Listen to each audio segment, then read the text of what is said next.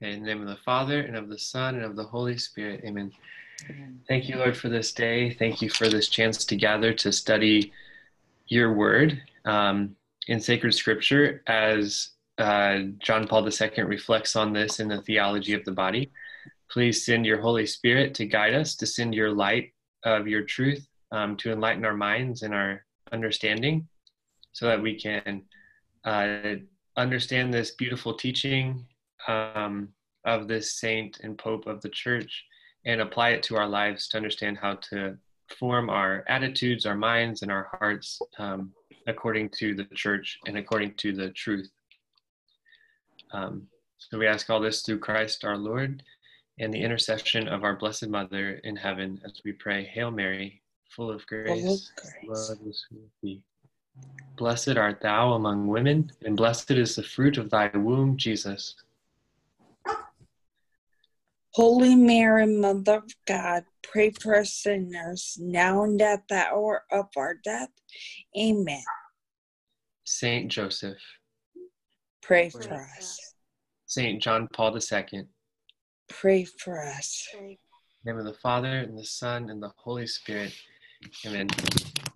So, welcome everybody. Um, we're just going to go through Theology of the Body number three, and I'll just pull out a few lines from it, uh, trying to pull out the most important points of what he says in Theology of the Body number three. Um, he delivered this, Saint John Paul the Second delivered this on September nineteenth, nineteen seventy-nine. Um, so we're still at the very beginning of the Theology of the Body reflections. Um, that lasted a total of five years before he was finished, but we're still in the first month of him delivering this. Um, so I'll share my screen here. Okay, so today we're talking about the second creation account. Um, Genesis two, where um, where actually God is referred to by the name of Yahweh in Genesis two, and scripture scholars think that Genesis two was written prior, was is an older work of literature than Genesis one, um, because of the name Yahweh and because of different elements in it. Um, John Paul the Second reflects about Genesis two, that it's a more um, psychological account. It, it goes into the subjective experience of Adam and Eve more so than Genesis one. Genesis one covers the creation of the world in the seven days, the one after the other, the succession, and it's a very objective view of creation where it just states man and woman were made in the image of God. It states the truth, um, and that's one reason why biblical scholars think it was written later, because the theo- theology in it is more developed. That's just a theory. Um, but anyway, Genesis two is obviously much more subjective than Genesis one. It, it goes into the subjective experience of Adam and Eve, into their interior life, what they we're thinking, feeling. Genesis one doesn't do that, but Genesis two, another account of the creation of the world, gives us details such as um, it speaks of original innocence, original happiness, and the first fall. So we're also, John Paul the Second says, also included in this should be chapter three of Genesis, which is about the fall, and the first verse of chapter four. Um, so that's sort of what, what scripture we're looking at right now. And we find there in nucleo in Genesis chapter two, almost all the elements of the analysis of man to which modern and above all contemporary philosophical anthropology is sensitive. So that's a big sentence, but um, it's basically saying that in Genesis chapter two, um, like people who study anthropology today, modern anthropology, contemporary philosophical anthropology, anthropology is the study of man, what it means to be human.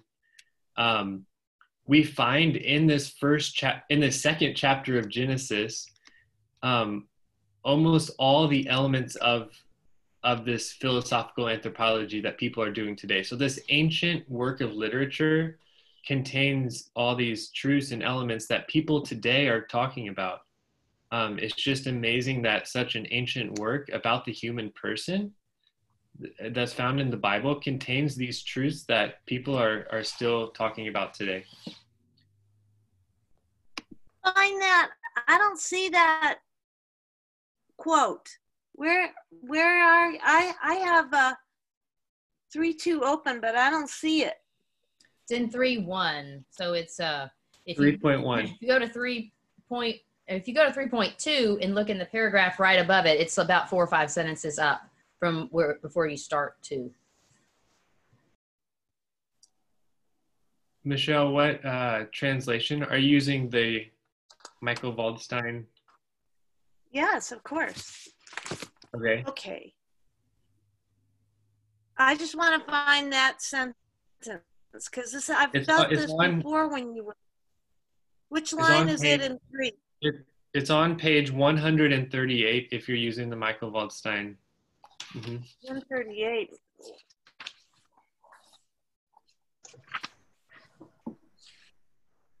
I thought we were on the third, uh, third audience. We are. Right? Okay. So I see. I'm doing something wrong. I was doing three three. Sorry. Okay. Okay. Got it. Okay. So Genesis chapter two presents the creation of man, especially in the aspect of his subjectivity. So that's just saying what, what we already talked about. Genesis two gives us more psychological view of the human person, what Adam and Eve experienced interiorly. John Paul the Second is big on this with his uh, phenomenological approach.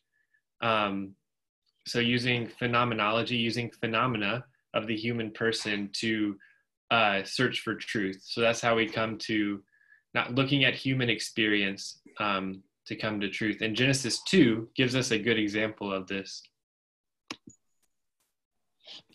So in the Bible calls the first human being man, Adam, um, while from the moment of the creation of the first wo- woman, it calls him the male Ish and the woman Isha.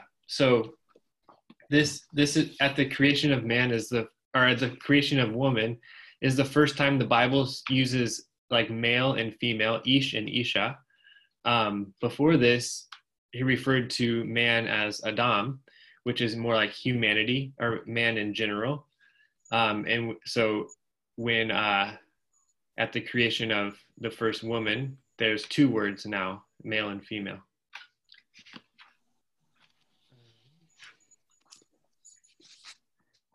So Christ not only links the beginning with the mystery of creation, but also leads us to the boundary, so to speak, between man's primeval innocence and original sin.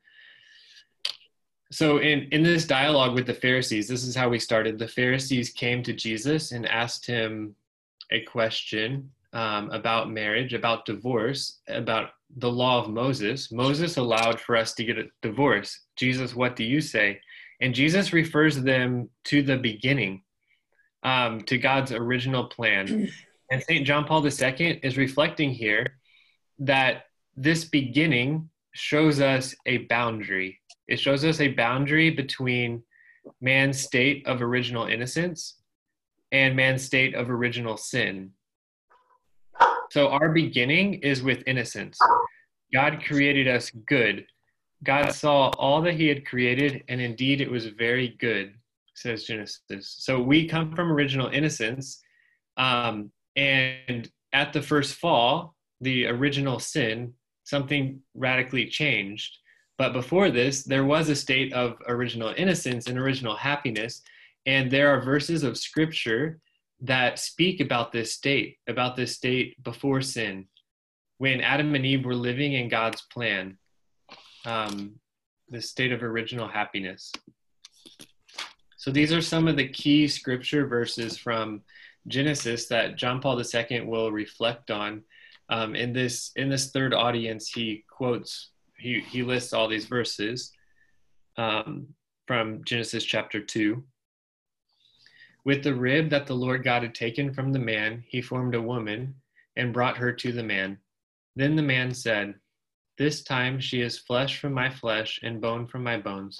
She will be called woman because from man has she been taken. For this reason, a man will leave his father and his mother and unite with his wife, and the two will be one flesh." Now both were naked, the man and his wife, but they did not feel shame.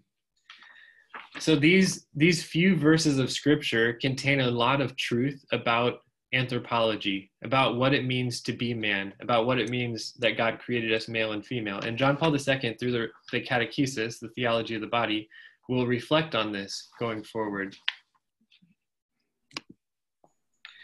Um, so Jesus, actually, before I mention this quote, uh, Jesus, refer when he's speaking to the Pharisees, um, and he refers to the beginning in that passage of Matthew chapter nineteen, he actually um, quotes from Genesis one and Genesis two. If you look at the words Jesus uses, um, he quotes from both Genesis one and Genesis two, which is very interesting. And John Paul the Second has some comments about that. But this the final quote that I have here um, from John Paul the Second says, "Systematic theology was to see different states of human nature, status naturae integre, the state of integral nature, and status naturae lapse, state of fallen nature."